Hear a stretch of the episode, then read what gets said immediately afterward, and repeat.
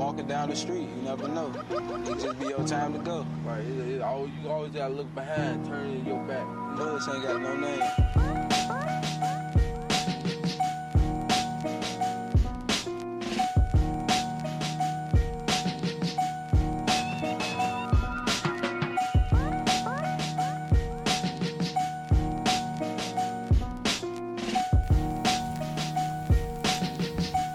Ημερολόγιο μεταδόσεων από την άλλη πλευρά του αθλητισμού.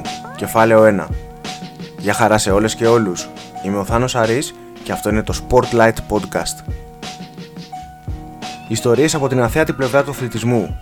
Πρόσωπα που δίνουν τη δική τους μάχη για να σώσουν την ψυχή των σπορ καθώς και τους ζητιάνους του καλού ποδοσφαίρου. Στιγμές που αξίζει να αναδυθούν στο φως. Φωνές που θα έπρεπε να ακούγονται περισσότερο. Ο κανόνας τούτου εδώ του podcast είναι πως θα υπάρχει συνομιλητής. Κάποιος πρωταγωνιστής, ικανός να μεταφέρει την ιστορία καλύτερα από όλους όσοι την έχουμε μελετήσει, γιατί πολύ απλά την έχει ζήσει. Όταν αυτό δεν είναι εφικτό, θα ανατρέχουμε σε πηγές και μαρτυρίες με όσο το δυνατόν μεγαλύτερη αξιοπιστία. Καλή μας αρχή λοιπόν. Πρώτος καλεσμένος του Spotlight είναι ο Γιώργος Μπαντής. Ο Γιώργος είναι ένας ποδοσφαιριστής που ανέκαθεν ξεχώριζε. Τούτο τον καιρό υπηρετεί το ποδόσφαιρο ως πρόεδρος του ΨΑΠ, του Πανελλήνιου Συνδέσμου Αμοιβωμένων Ποδοσφαιριστών. Αναρριχήθηκε σε αυτή τη θέση όχι από κάποια φιλοδοξία ή επειδή ήθελε να φαίνεται περισσότερο από τους υπόλοιπους, αλλά για να βοηθήσει ουσιαστικά τους συναδέλφους του και τον χώρο, ο οποίος ταλαιπωρείται από ένα σωρό παθογένειες. Για να βοηθήσει τον Έλληνα ποδοσφαιριστή, στον οποίο είναι αφιερωμένο αυτό εδώ το podcast.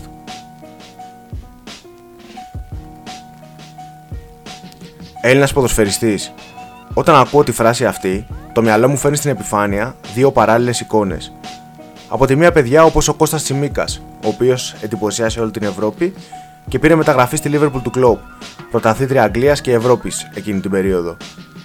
Με δεδομένο το peak του συλλόγου και το timing, προσωπικά τη θεωρώ τη μεγαλύτερη μεταγραφή Έλληνα ποδοσφαιριστή. Ο Τσιμίκας όμως και όλοι οι άλλοι παίκτες από την Ελλάδα που αγωνίζονται στο κορυφαίο επίπεδο είναι μόνο η μία όψη του νομίσματος. Η άλλη, που τις περισσότερες φορές μένει μακριά από τα φώτα της δημοσιότητας, δεν έχει και πολύ σχέση με την εικόνα του ποδοσφαιριστή που οι περισσότεροι έχουν δημιουργήσει. Μεγάλα συμβόλαια, ακριβά αυτοκίνητα, αναγνωρισιμότητα, ιστεροφημία, όλα αυτά πάνε περίπατο. Όταν οι προβολείς σε κάποιο λασπωμένο προπονητικό κέντρο ανάβουν, πολύ συχνά τα όνειρα σβήνουν. Έλληνας ποδοσφαιριστής είναι εκείνος που πληρώνεται σε κέρματα και τα μαζεύει σε σακουλάκι για να εξασφαλίσει τα γεύματα της εβδομάδας. Είναι αυτός που μαζί με τους συμπαίκτες του φτιάχνει κοινό ταμείο προκειμένου να συγκεντρώσουν χρήματα για να βάλουν βενζίνη και να πάνε προπόνηση. Είναι ο νεαρός που βλέπει την καριέρα του να υποβαθμίζεται από ένα καπρίτσιο, το ταλέντο που τα παρατάει όλα λόγω της τάσης κάποιου προπονητή ή τεχνικού διευθυντή.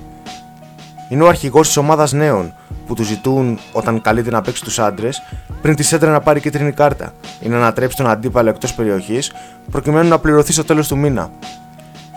Είναι ο τραυματίας που βλέπει την ομάδα του να τον εγκαταλείπει. Εκείνος που έχει κληθεί να βάλει σε ρίσκο τη σωματική του ακαιρεότητα όντας ανασφάλιστος. Όλα τα παραπάνω παραδείγματα δεν είναι τυχαία, ούτε αποτελούν προϊόν φαντασίας. Είναι πραγματικά περιστατικά, τα οποία μου έχουν διηγηθεί οι ίδιοι παίκτες, άλλοτε on και άλλοτε off the record. Σε αυτή τη δεύτερη κατηγορία λοιπόν θα επικεντρωθούμε στην κουβέντα μας με τον Γιώργο Μπαντή.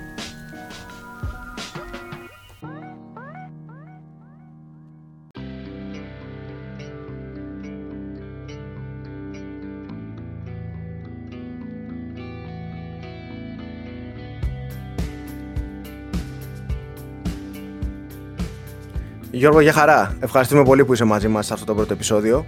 Γεια χαρά Θάνο. Ε, Ευχαριστώ πάρα πολύ για την ε, πρόσκληση και σου εύχομαι καλή αρχή στο νέο εγχείρημα για το οποίο είμαι σίγουρος πως θα πετύχει. Να είσαι καλά, σε ευχαριστώ πολύ. Είπαμε να αφιερώσουμε αυτό το πρώτο επεισόδιο στον Έλληνα ποδοσφαιριστή και στα προβλήματα που αντιμετωπίζει. Όχι τον Έλληνα ποδοσφαιριστή όπως αρκετός κόσμος τον έχει στο μυαλό του, σκεπτόμενος σε εικόνες από τις μεγάλες ομάδες ή από τους παίχτες που πάνε στο εξωτερικό. Αλλά τον Έλληνα ποδοσφαιριστή που εσύ γνωρίζεις πάρα πολύ καλά, όχι μόνο λόγω της θητείας σου στο ΨΑΠ, λόγω της Προεδρίας, καθώς και από πριν ήσουν στο πλευρό του.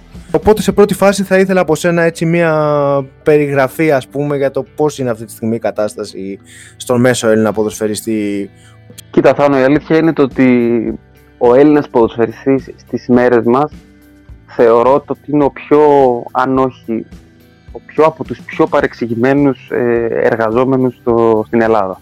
Όντως υπάρχει αυτή η βιτρίνα που ανέφερες ε, του Έλληνα ποδοσφαιριστή που παίζει στις μεγάλες ελληνικές ομάδες ή στο εξωτερικό. Αλλά αυτή πραγματικά είναι μια μειοψηφία. Υπάρχουν ποδοσφαιριστές οι οποίοι αγωνίζονται και είναι πάρα πολύ στις μικρότερες κατηγορίες και αμείβονται με πάρα πολύ χαμηλούς μισθούς. Και σε πληροφορώ ότι τις περισσότερες φορές φαργούν ή δεν, παίρνουν, δεν τους παίρνουν και καθόλου. Έχουν αγωνιστεί ανασφάλιστοι, αγωνίζονται συνεχώς σε χιλιοταλαιπωρημένα γήπεδα, είτε αυτό αφορά τον αγωνιστικό χώρο, είτε αφορά τα αποδητήρια. Γενικά είναι μια ταλαιπωρημένη ιστορία αυτή με τον Έλληνα ποδοσφαιριστή και το ελληνικό ποδόσφαιρο και είμαι εδώ για να συζητήσουμε όλα αυτά που θα μπορέσουν να δώσουν το στίγμα έτσι να, να έρθει εκείνη η πολυπόθετη αλλαγή που θέλουμε και εμείς που παίζουμε ποδόσφαιρο και το κοινό που μας παρακολουθεί. Απλά δεν ξέρω κατά πόσο αυτή η αλλαγή, Γιώργο, εξαρτάται από εσάς. Γιατί ό,τι και αν κάνετε εσείς, που μπορείτε να κάνετε πράγματα, ήδη κάνετε πράγματα, έχετε κερδίσει κάποιες μάχες όσον αφορά την ασφάλεια των ποδοσφαιριστών, τις δίνετε καθημερινά αυτές τις μάχες. Όμως νομίζω ότι το οικοδόμημα του ελληνικού ποδοσφαίρου, έτσι όπως είναι δομημένο, δεν έχει το ποδοσφαιριστή στο επίκεντρο. Ναι, αυτό είναι πάρα πολύ αρνητικό. Πρέπει να ακούσουν τον ποδοσφαιριστή γιατί έχει λόγο, έχει άποψη και χωρίς την δική του γνώμη τίποτα δεν μπορεί να προχωρήσει. Δυστυχώς έχουμε δει ότι εκεί που παίρνονται οι αποφάσεις για τον ποδοσφαιριστή η πόρτα είναι τελείως κλειστή και αν δεν ανοίξει είναι ήδη αργά, θα είναι πάρα πολύ αργά μετά και δεν ξέρω πού θα οδηγήσει όλο αυτό. Το σίγουρο είναι το ότι το ποδόσφαιρό μας σήμερα δεν δίνει πίσω στην κοινωνία αυτά που πραγματικά πρέπει και μπορεί να δώσει και πρέπει να βοηθήσουμε όλοι ο καθένας από την πλευρά του στο να αλλάξει όλο αυτό όσο γίνεται πιο γρήγορα. Μέσα στην περίοδο της καραντίνας δόθηκε μία μάχη ούτως ώστε να πάρουν και οι παίχτες τα 800 ευρώ που προβλέπεται ως αποζημίωση από το κράτος.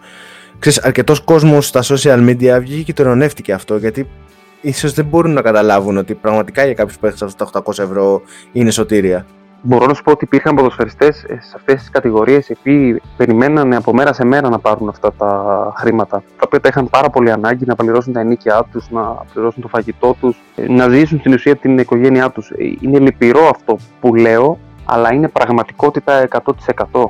Είναι λυπηρό γιατί δεν επιτρέπεται στο 2020 εργαζόμενοι οι οποίοι δουλεύουν κανονικά να αργούν τόσο πολύ μεγάλο διάστημα να πληρωθούν ώστε να περιμένουν αυτό το επίδομα ειδικού σκοπού από το κράτος για να μπορέσουν να, να ζήσουν τις οικογένειές τους.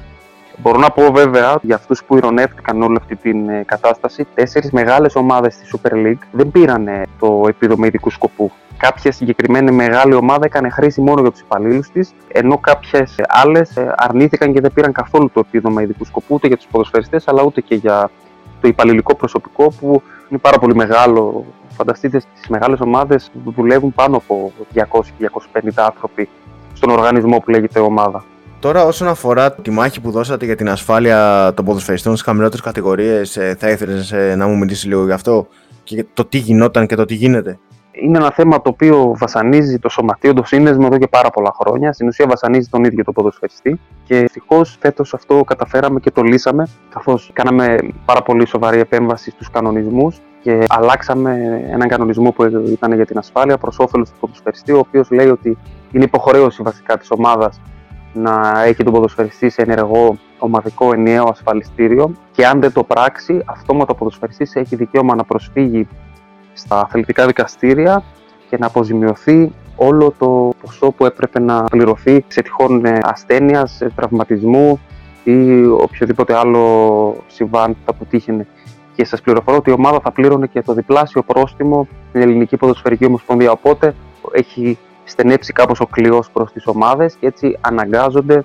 να κάνουν την ώρα που πρέπει. Και όταν λέω την ώρα που πρέπει, δεν νοείται εργαζόμενος να μην είναι ασφαλισμένος στη διάρκεια του συμβολέου. Ένας ποδοσφαιριστής έχει 12 μήνο συμβόλαιο, συμπεριλαμβανομένου και ενός μήνα άδεια και πρέπει να είναι ασφαλισμένος 12 μήνες τον χρόνο. Ε, φαντάζομαι ότι είχες επαφή με παίχτες οι οποίοι είχαν τραυματισμούς και τους άφηναν στη μοίρα τους.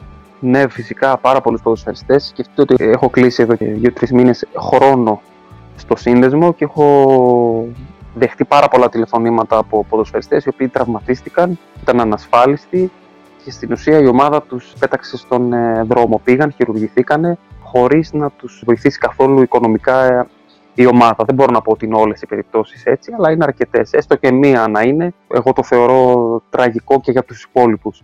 Και αν κάτσουμε και ψάξουμε και δούμε το ιστορικό του ΨΑΠ, θα δούμε το ότι έχει πληρώσει πάρα πολλά χειρουργία ποδοσφαιριστών οι οποίοι τραυματίστηκαν και ήταν ανασφάλιστοι από τις ομάδες τους. Και σας πληροφορώ ότι τον ένα χρόνο που βρισκόμαστε στην ε, δίκη του συνδέσμου έρχονται ποδοσφαιριστές οι οποίοι μας λένε ότι το 2012, το 2013, το 2015 είχαν κάνει ένα χειρουργείο όταν παίζανε στην χύψη ομάδα και τους ήρθε σήμερα που μιλάμε εξώδικο από το ίδιο το νοσοκομείο που διεκδικεί τα χρήματα τα οποία δεν πληρώσαν ποτέ οι ομάδες τότε. Ε, αυτό από μόνο του τα λέει όλα.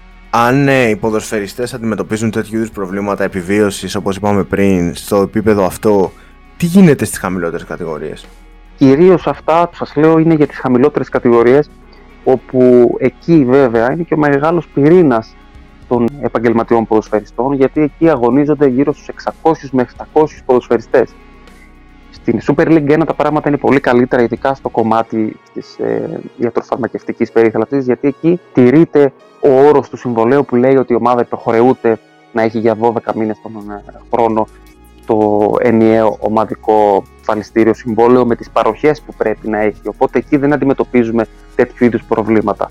Αυτά που σας ε, προανέφερα είναι κυρίως για τις κατηγορίες τις ε, μικρές, τις επαγγελματικές. Ξέρουμε καλά ότι ακόμα και σε ομάδες οι οποίες παίζουν στη Super League 1 έχουν υπάρξει πολλοί μήνες χωρίς να, να πάρουν οι παίχτες κάποια χρήματα, πληρωνόντουσαν με έναντι, έχουν χάσει χρήματα. Αν αυτό συμβαίνει λοιπόν σε επαγγελματικές κατηγορίες, είτε αυτό λέγεται Super League 1 λιγότερο, είτε Super League 2 και Football League περισσότερο, πώς είναι η κατάσταση μετά εκεί, είναι τελείως αχαρτογράφητη; Δυστυχώς ναι. Μπορώ να σας πω για τους ε, ποδοσφαιριστές ότι από το 2012, δεν σας βάζω πιο πριν, συνέβαιναν και πιο πριν όλα αυτά. Αλλά από το 2012 μέχρι σήμερα που μιλάμε, μέσα από όλες αυτές τις κομπίνες που βρίσκανε οι ιδιοκτήτες, πρόεδροι, πώς θέλετε πείτε τους, οι ομάδες να αλλάζουν αφημί, να κάνουν καθαρίσει, να πτωχεύουν ή ούτω καθεξής, πάντα με την ανοχή του κράτους, γιατί όλα αυτά γινόντουσαν με την ανοχή του κράτους, με την ανοχή της Ελληνικής Ποδοσφαιρικής Ομοσπονδίας και με την ανοχή των υλικών, περίπου 1.200 ποδοσφαιριστές έχουν χάσει το ποσό των 20 εκατομμυρίων ευρώ περίπου. Τι πιστεύεις ότι μπορεί να γίνει για να βελτιωθεί όλο αυτό, για να αλλάξει ουσιαστικά η ρουτίνα και η καθημερινότητα ενός ε, ποδοσφαιριστή επαγγελματία και να κάνει αυτό που λένε όλοι όσοι φεύγουν στο εξωτερικό και λένε ότι εδώ πλέον μπορώ και σκέφτομαι μόνο το ποδόσφαιρο. Έχω τα υπόλοιπα λιμένα. Να μιλήσουμε για το οικονομικό πρώτα, το ότι από το 2016-2017 και μετά ε, άλλαξε ο αθλητικός νόμος επί ε, Υπουργού ε, Βασιλιάδη. Ήταν ο νόμος Κοντονή και έκανε ο Βασιλιάδης κάποιες τροποποιήσεις, όπου στην ουσία προσπάθησε, όχι αναδρομικά, από το 16-17 και μετά, να βελτιώσει κάπως αυτό το γεγονός που έδινε ένα άλλο στις ομάδες να αλλάζουν αφημί, να πέφτουν ό,τι ώρα θέλουν και να ανεβαίνουν ό,τι ώρα θέλουν. Και έκανε ένα νόμο που λέει ότι όποια ομάδα υποβιβαστεί και προβιβαστεί από το 16-17 και μετά θα θεωρείται διάδοχος ΠαΕ άσχετα αν έχει αλλάξει σήμα, αν έχει αλλάξει αφημί, αν έχει αλλάξει χρώματα ή ούτω καθεξής θα θεωρείται διάδοχος ΠαΕ και θα πρέπει να πληρώσει το 50% των οφειλών. Ακόμη και αυτός ο νόμος που προσπάθησε να βελτιώσει έστω και λίγο κάτι σε αυτό το κομμάτι, για μένα προσωπικά δεν βελτίωσε τίποτα. Ε, υπάρχουν πάρα πολλά κενά. Και το σημαντικότερο είναι ότι αν υποβιβαστεί μια ομάδα και δεν προβιβαστεί ποτέ, τι θα γίνει με τα χρήματα του ποδοσφαιριστή. Και δεύτερον, γιατί 50% και όχι 100%. Γιατί αυτό το 50% το χαρίζει, δεν μπορώ να καταλάβω. Και το τρίτο και σημαντικότερο είναι τι θα γίνει με τους ποδοσφαιριστές οι οποίοι χάσαν χρήματα από το 16 και πριν. Οι οποίοι είναι πάρα πολλοί και έχουν χάσει χρήματα τα οποία τα δούλεψαν και τα ίδρωσαν.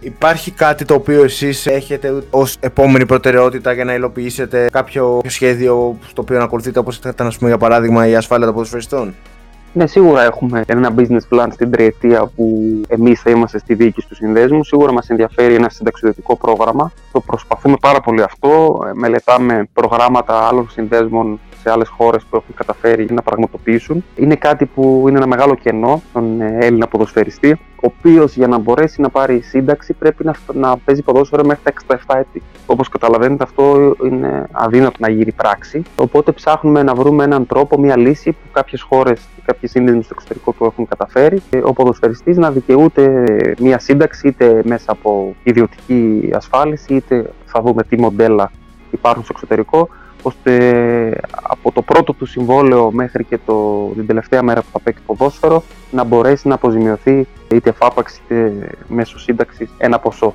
Αυτό είναι το, το μεγάλο που έχουμε βάλει σαν πλάνο και προσπαθούμε να, να καταφέρουμε, αλλά βρίσκουμε πάρα πολλές δυσκολίες δυστυχώς.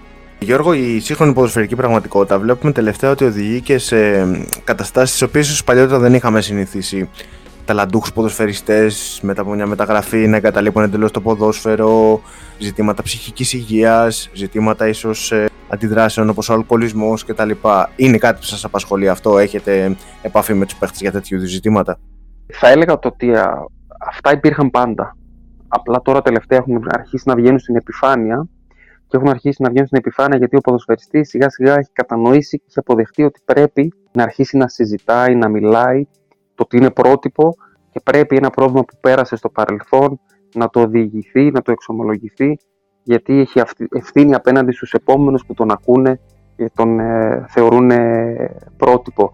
Και το πιο σημαντικό είναι το ότι ο ποδοσφαίριστης αρχίζει σιγά σιγά να καταλαβαίνει το ότι έχει φωνή, έχει δυνατή φωνή και πρέπει να την αξιοποιήσει. Δεν πρέπει να μείνει στη σιωπή. Είναι πάρα πολύ σημαντικό ο ποδοσφαιριστής να γίνει η φωνή του ανθρώπου που αδικείται, να γίνει η φωνή του ανθρώπου που αντιμετωπίζει ένα πρόβλημα, να γίνει η φωνή εκείνου που θέλει πραγματικά να, να βοηθηθεί. Δεν είναι όλα ρόδινα στο επαγγελματικό ποδόσφαιρο. Είναι πάρα πολύ δύσκολες οι συνθήκες, πολλές απόψεις και σωματικά και ψυχικά. Ο ποδοσφαιριστής βιώνει και ζει πάρα πολύ μεγάλη φθορά και στην ψυχική του και στη σωματική υγεία. Η σωματική είναι αυτή που ταλαιπωρείται γιατί η υπερπροπόνηση του επαγγελματία αθλητή είναι αυτή που στην ουσία δεν κάνει καλό. Είναι διαφορετικό να αθλείσαι και είναι διαφορετικό να κάνεις επαγγελματικό αθλητισμό. Το σώμα ταλαιπωρείται πάρα πολύ από την καθημερινή προπόνηση επειδή πρέπει πάντα να δίνεις το 100% για να βελτιωθείς, ταλαιπωρείται πάντα το, το σώμα σου και εκείνη την χρονική στιγμή μπορεί να μην φαίνεται, να μην το καταλαβαίνεις, αλλά στα 30, στα 35, στα 40, πραγματικά το σώμα ενός επαγγελματία αθλητή, δεν θα πω μόνο ποδοσφαιριστή, είναι πραγματικά ενός 70χρονου. Και αυτό έχει, έχει αποδεχτεί και με επίσημες ε, μελέτες. Τώρα στο κομμάτι της ψυχικής υγείας πάλι βιώνει μια κατάσταση πάρα πολύ δύσκολη, ε, ζει μόνιμα στην ε, πίεση του αποτελέσματος και αυτό από μόνο του τα λέει όλα.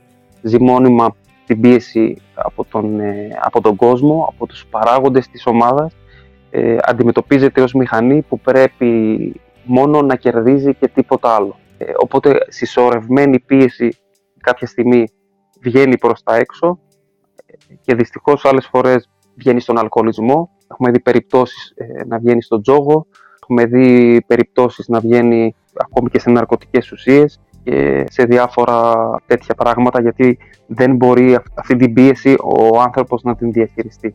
Ένα κομμάτι, Γιώργο, το οποίο είναι άμεσα συνδεδεμένο με την ε, ρουτίνα και την καθημερινότητα του ποδοσφαιριστή είναι και οι υποδομές. Οι οποίες όλοι ξέρουμε ότι δεν είναι και στα καλύτερα δυνατά επίπεδα. Θεωρείς ότι παίζει και αυτό το ρόλο του; Όλα παίζουν το ρόλο τους. Βέβαια, η... το κομμάτι των υποδομών είναι ένα βασικό στοιχείο στο οποίο ο ελληνικός αθλητισμός, όχι μόνο το ποδόσφαιρο, υστερεί και υστερεί σε, σε πάρα πολύ μεγάλο βαθμό. Νομίζω πως έχει αποδειχτεί και το βλέπουν όλοι το ότι ο Έλληνας ποδοσφαιριστής έχει πάρα πολύ μεγάλο ταλέντο. Και αυτό το βλέπουμε και από τις περιπτώσεις Ελλήνων ποδοσφαιριστών που αγωνίζονται στο εξωτερικό. Πλέον πάρα πολλοί σπουδαίοι Έλληνες ποδοσφαιριστές αγωνίζονται σε σπουδαία κλαμπ.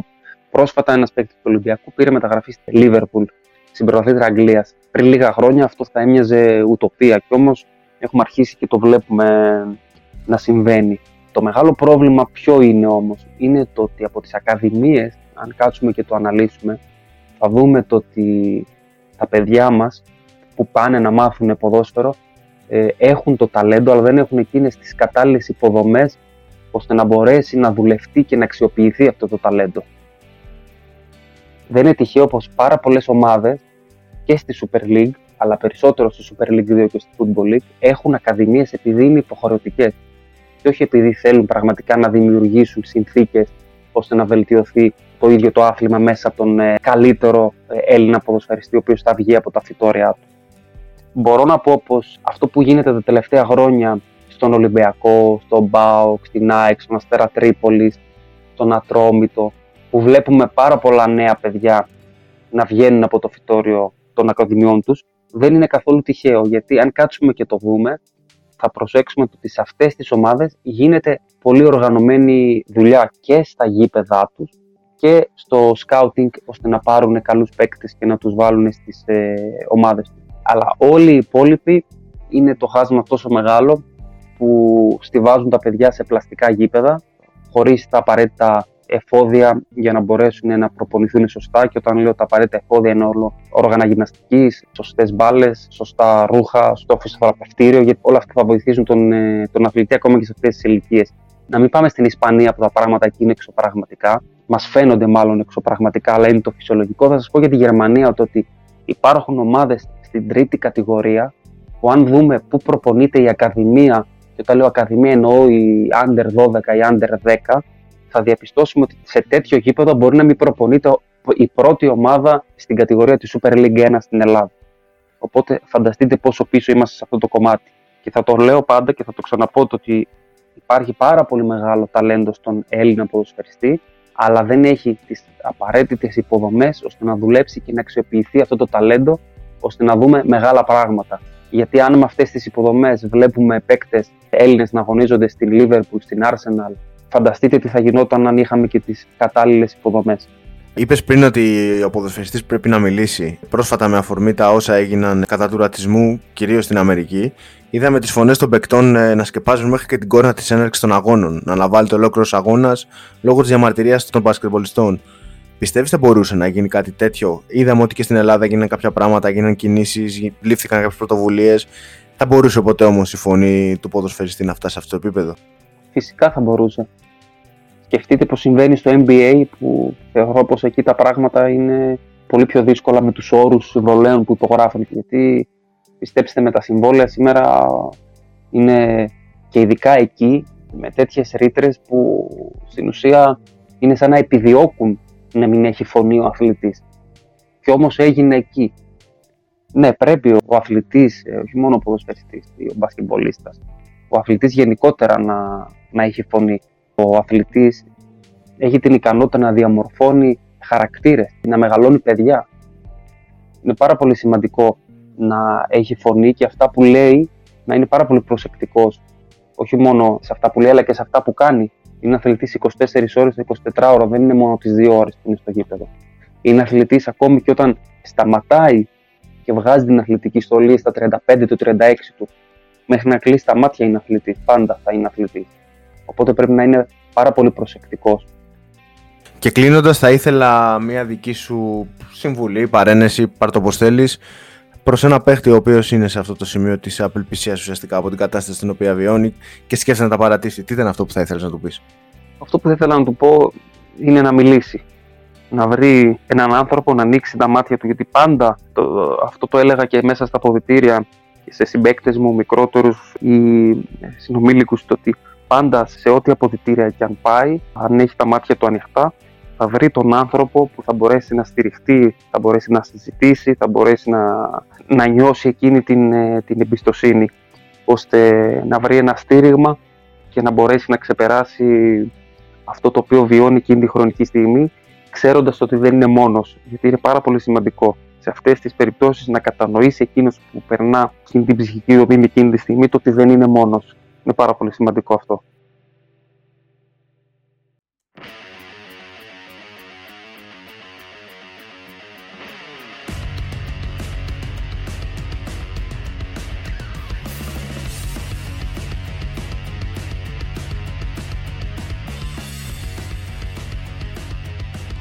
Το επαγγελματικό ποδόσφαιρο, έλεγε ο Εδουάρδο Γκαλεάνο, λειτουργεί όπως η δικτατορία. Οι παίκτες δεν μπορούν να ανοίξουν το στόμα τους στο δεσποτικό βασίλειο των αρχόντων της μπάλας. Ο Τίνο Ράτζα, ο γνωστός από τη θητεία του στον Παναθηναϊκό και στον Ολυμπιακό Μπασκετμπολίστας, υποστήριζε πάντως πως όταν είσαι πολύ καιρό από την πλευρά των νητημένων, αγριεύεις. Όλες τις επαναστάσεις τις έχουν κάνει πεινασμένοι για νίκη άνθρωποι.